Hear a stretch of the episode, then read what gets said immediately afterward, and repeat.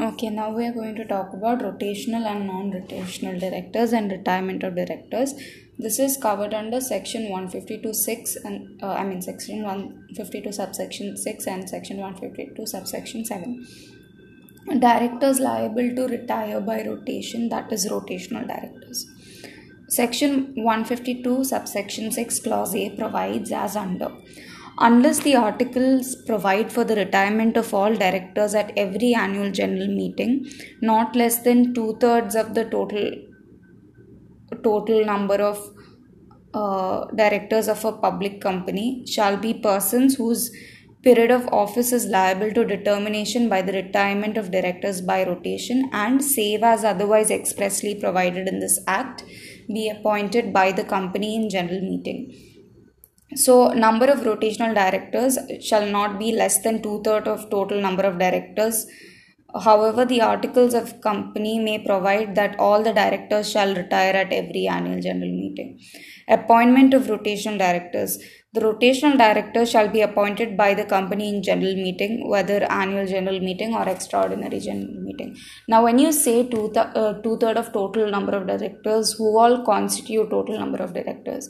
Total number of directors shall not include the independent directors, whether such independent director is appointed under the Companies Act 2013 or any other law for the time being enforced.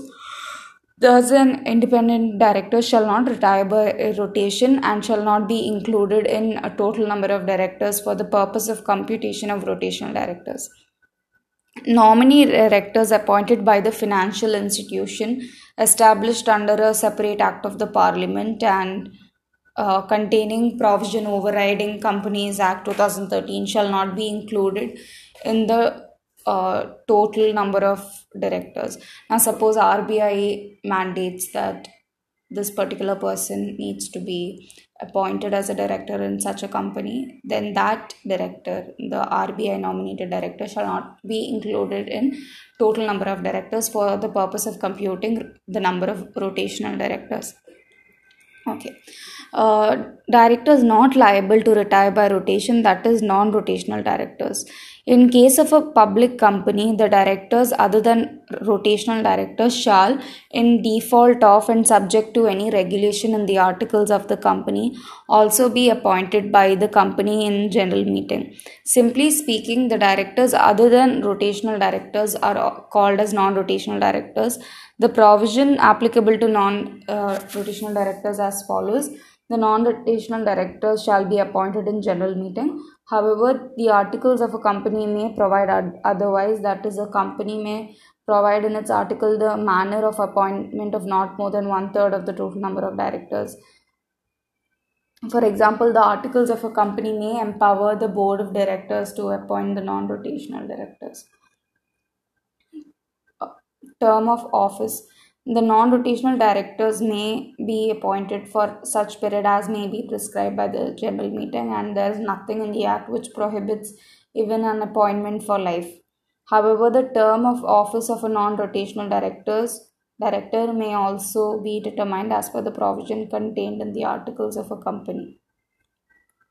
Retirement of directors uh, number of directors due to retire at the AGM at the first annual general meeting and every subsequent annual general meeting, one third or nearest to one third of directors shall uh, one third of, of, of directors liable to retire by rotation shall retire from the office.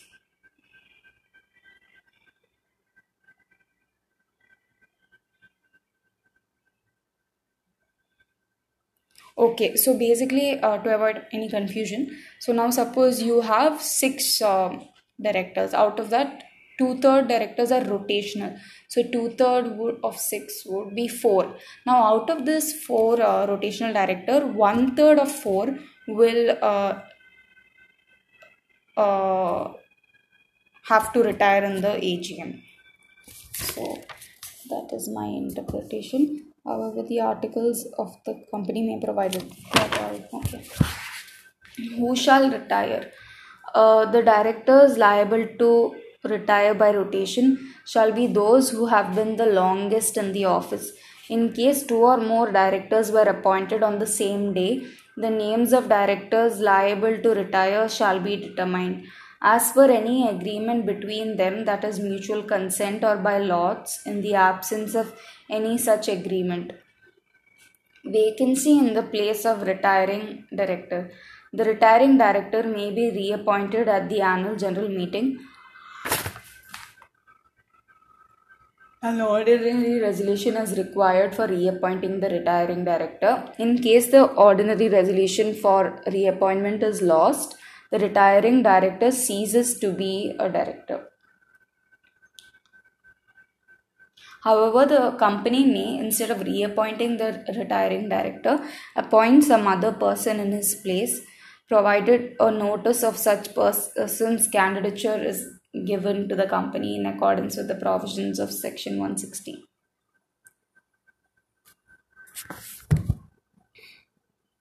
Position where a place of retiring director is not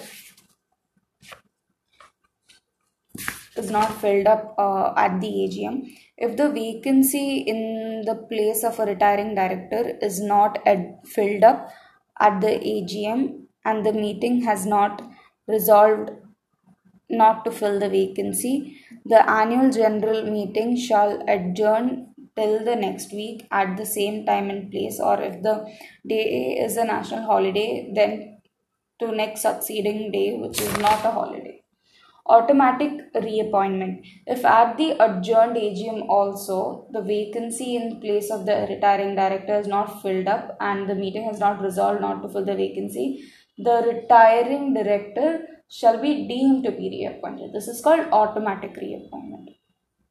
No automatic reappointment at an un, at an adjourned AGM, a retiring director shall not be deemed to be automatically reappointed in the following cases.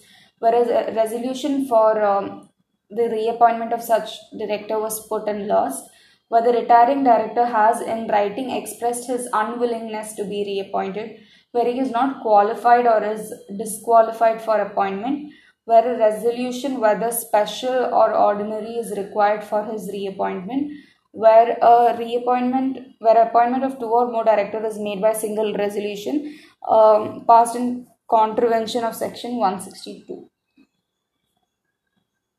so this ends our section 152 now we have to